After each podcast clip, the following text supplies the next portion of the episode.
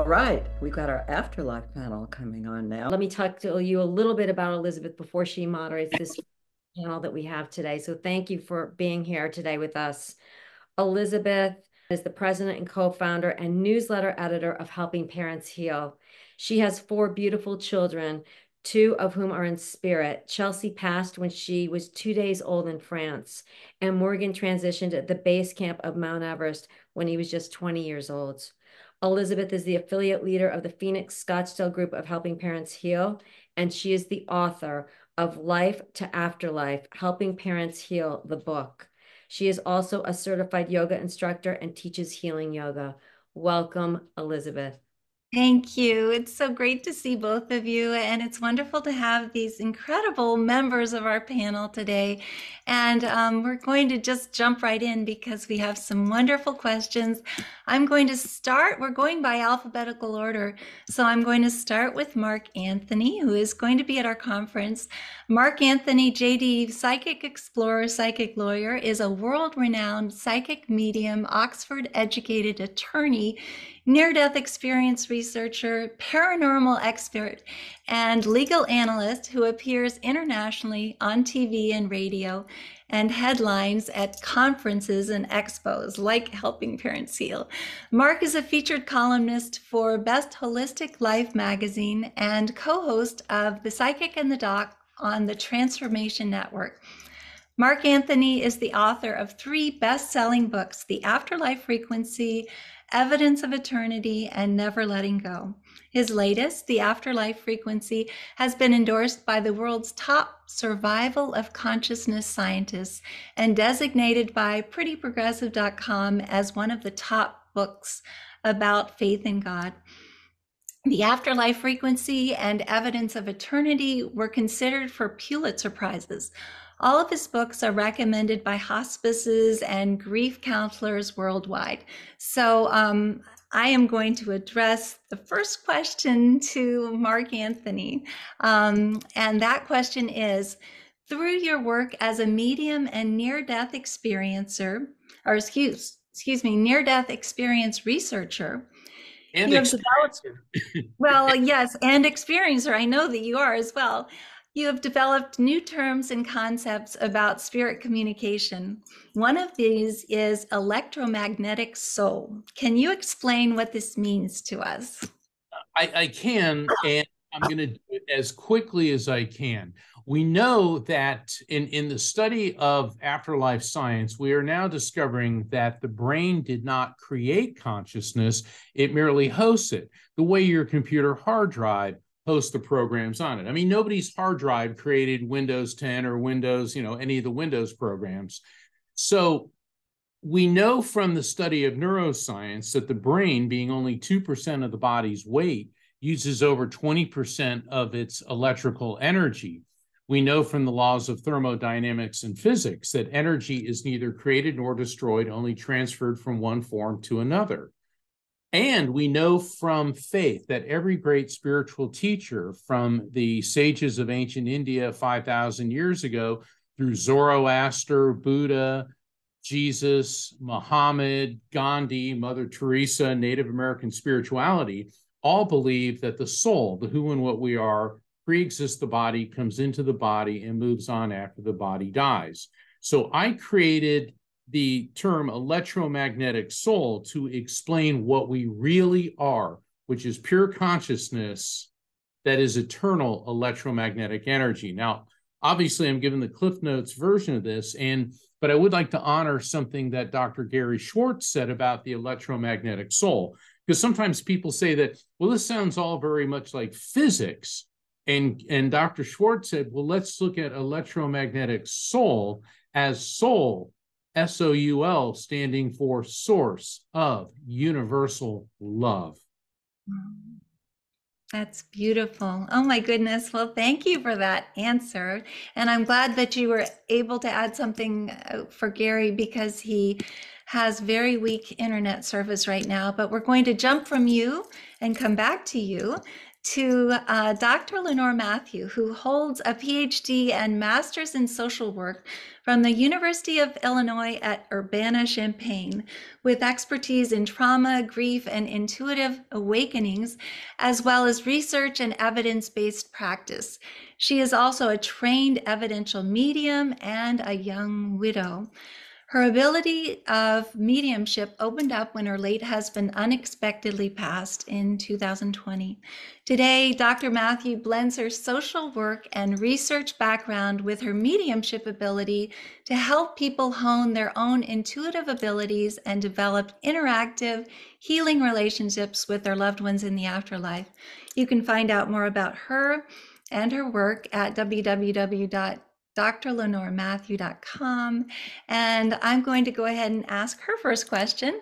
From your research, practice, and personal experience, how can maintaining an active relationship with a loved one in the afterlife help someone heal through a loss?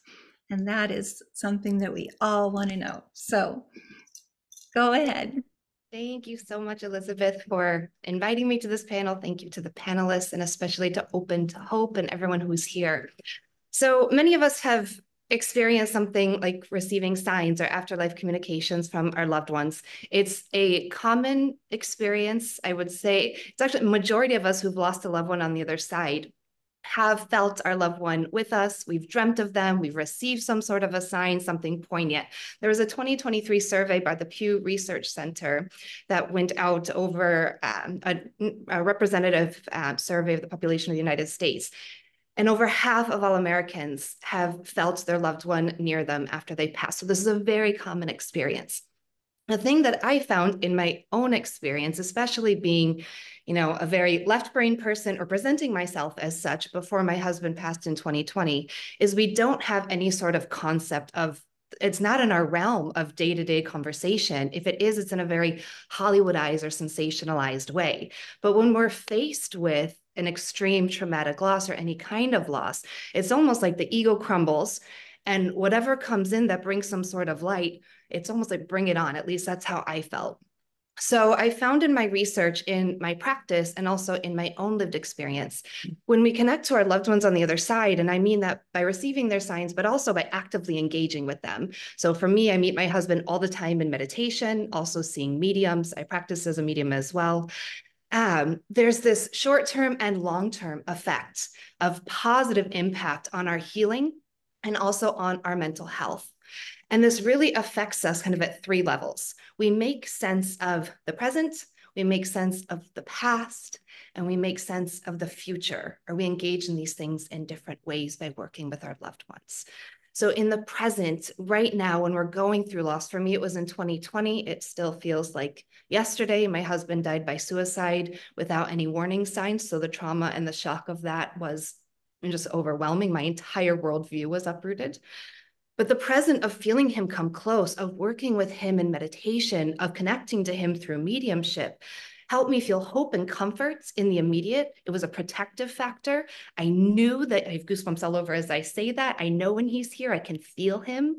Um, I would meet him in dreams sometimes, but it was more the uh, the active connection through meditation. So in the present, there was a, a protective factor, a connection, and also an opening of my mind to something I'd never thought of before. That he could be here, that maybe we continue. For the first time in my life, I thought about what it's like to have life after death. I'd never thought about it before. As I continued working with my husband, his name's Bruno, as I continued working with Bruno and meeting with him in meditation, doing guided meditations, feeling him in Shavasana after yoga, I started to get very clear signs that helped me reconcile the past. And so I started to understand by the clairsentient messages he would send and sometimes objective information that I could verify that helped me get my why. I understood, I started to piece together what happened in the past. And I've heard this in my, my research as well. Uh, for example, I think of one study participant who was estranged from her dad. He crossed and then he came to her, and they've actually been able to rebuild a relationship that they didn't have in the physical. They reconciled the past. And then we receive insight into the future, which, as someone who's gone through traumatic loss, it's like your whole world crumbles. and we've got to piece it back together somehow. And that happens gently at the mind, at the body, at the heart, at the soul, at the community, at the family. And where do you start? And for me, it was leaning into Bruno's messages and then messages from other people on the other side that I started to connect with. I started to learn guides. I started to meet my grandparents in new ways who are on the other side. And they give us pieces of information that help us move forward. And that ultimately led me back to the work that I do now, which is group work. I don't do one on one readings anymore, but I do group work of teaching people how to bring in this continued bond um, theory and apply it in a way where we learn how to tap into our own mediumship. So, long story short, there are short term and long term benefits that help us move through grief, process it, and also find a life that we really deem worth living and love to live. That's beautiful. You have such a way with words and I love it. Thank you for for sharing that with us. We're moving on to Dr. Mark Pitstick, who is a huge part of Helping Parents Heal as well. Um, he's an MADC, has 50 years of experience helping many people in hospitals, pastoral counseling settings, mental health centers, and holistic health care clinics. When he was six years old, Mark told his parents that a beautiful sunset, set, excuse me, sunset reminds me of God, which I think is beautiful. Dr. Pitstick has written seven books, created 11 transform- uh, transformative audio programs, produced a documentary, and hosted two radio shows on spiritual awareness and optimal living. He directs the Soul Phone Foundation. He assists in research on the Soul Phone project and works closely with Helping Parents Heal as well. Uh, to learn more, you can go to either www.soulproof.com or www.thesoulphone.com. And your first question, Mark, is what is the collective evidence that now proves life continues after bodily death? I think this might be one of my favorite questions for this panel. Could you tell us that? You bet. Thanks very much, Elizabeth, for this opportunity to share some of the great news that provides a vast amount of hope and healing, much more than most people know about right now. I'll be referring to some articles on my website, soulproof.com.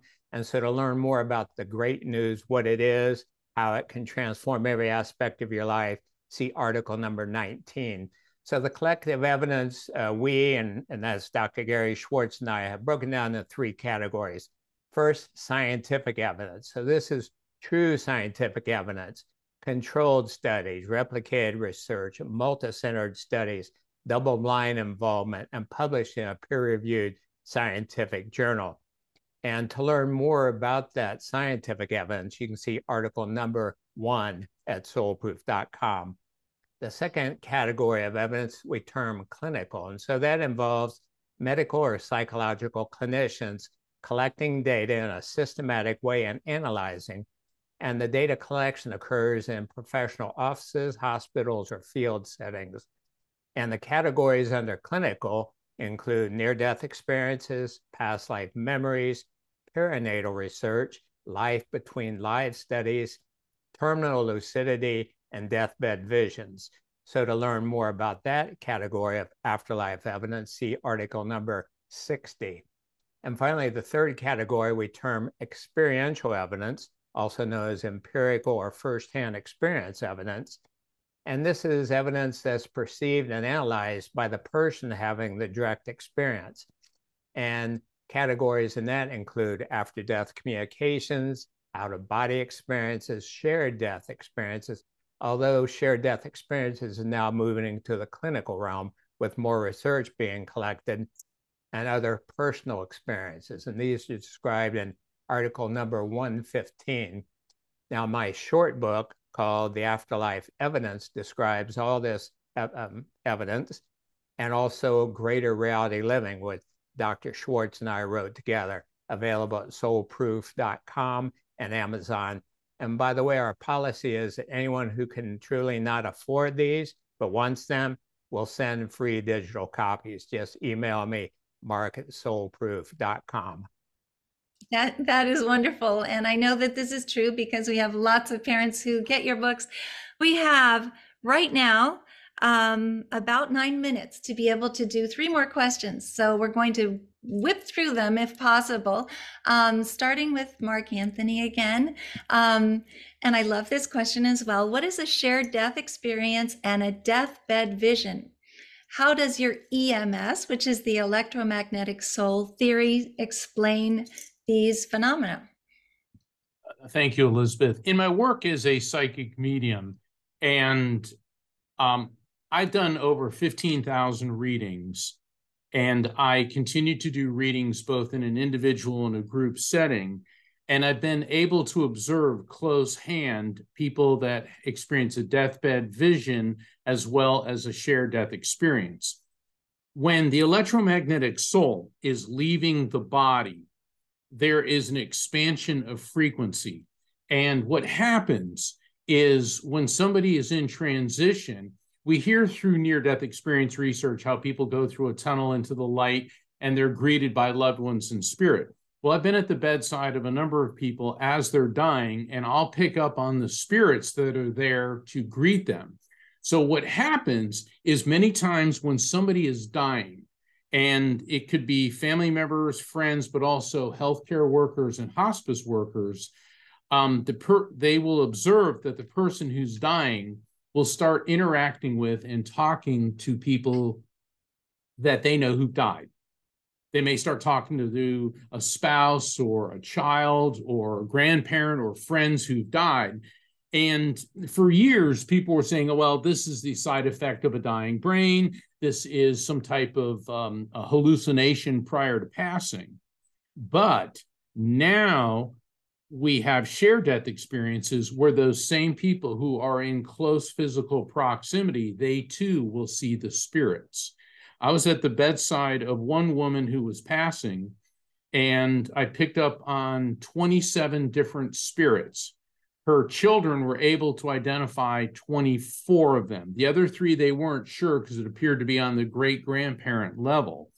And so what happens is as the EMS is, is leaving the body, its frequency begins to interact with the afterlife frequency of the other side. Okay, so those are the spirits. But the rest of us in close proximity, and you don't have to be a medium to experience this. We all have electromagnetic souls. Our brains all operate on electromagnetic energy. And what happens in a shared death experience is your brainwave frequency starts to overlap with the person's um, who is transitioning and the spirits they're communicating with.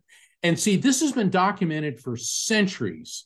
And people haven't, you know, they haven't wanted to talk about it because it's kind of that fringe voodoo voodoo type of thing. But now that this is becoming more mainstream, it's been documented quite a bit. And I'd like to leave with perhaps one of the most famous deathbed visions happened two years ago.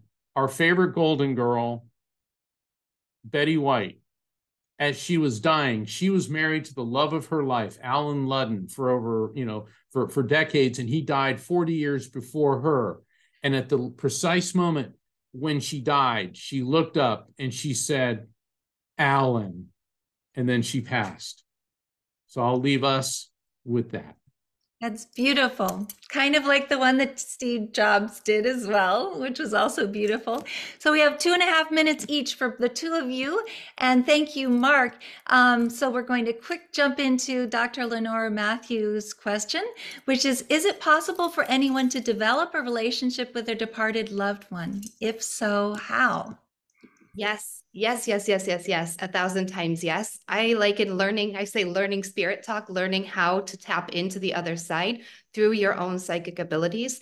I say it's like learning another language. And while there are people that, yes, may have a natural kind of ability to go deeper, we're all born with the capacity to learn how to say, hello, I love you in another language. So, how do we do this? We can work with ourselves and then with groups and both have their own merits and both are important. So when I say ourselves, both are connecting. It's this trifecta, right? Up to spirit. So on my own, I do guided meditations every day in the first year, especially after Bruno passed. I would do a guided meditation and I would just go elsewhere. And it helped my physical body heal. And it also take helped take me to a place where we could connect. Energy healing like Reiki, Kundalini, um, movement, and then the settle after. So yoga helps. Um, automatic writing and journaling. These are different ways that we can start to identify and connect in and start to get a sense of how our loved ones are coming close. And then for me and a lot of people with whom I've worked, my awareness and trust in my abilities really were just kind of blown out of the water when I started doing formal intuitive development. And there's no one here saying if you do so that you have to have the objective in mind of being a practicing medium. Maybe that's a part of your path for some of it. Maybe it's just in, you know, a, a stepping stone. But as we start to work with other people, we expand our abilities and our gifts. And we also start to get validation that what we're perceiving is validated because other people are saying, yeah, you're right. That's that makes a lot of sense to me. So working with the self and then working with groups, all with the intention of calling our loved ones in. That's beautiful. Thank you so much. And so the last question for Mark, but you might want to integrate something with Gary as well. Um, how can people better sense the living presence of their loved ones who have changed worlds? So this is kind of similar to what uh, Dr. Lenore Matthews was saying, but maybe you could um, expand on that. Sure. I'll mention three ways. There are others. First of all, spontaneous after death communications. And by the way, working with parents, and with uh, helping parents heal, almost 100% of those parents have had one or more waking or dreaming meaningful perceptions of their child. Secondly, I created the facilitated after death communication technique as described in article number nine at soulproof.com, which uses very deep relaxation slash light hypnosis, guided imagery to quiet the brain which you understand blocks out 99% of reality and allows us then to sense what's all around us, really, our loved ones who have changed worlds. Uh, and in the future, we quite likely will be able to, and this is what Dr. Gary Schwartz is going to present, use soul phone technology. Dr. Schwartz is a former Harvard Yale professor, now senior professor at University of Arizona. So to learn more about that project, you can visit soulphone.com. But just briefly, he has been working for 15 years. We now have a team of software developers, electrical engineers working on the soul switch, a binary yes no signal from what we call post material persons.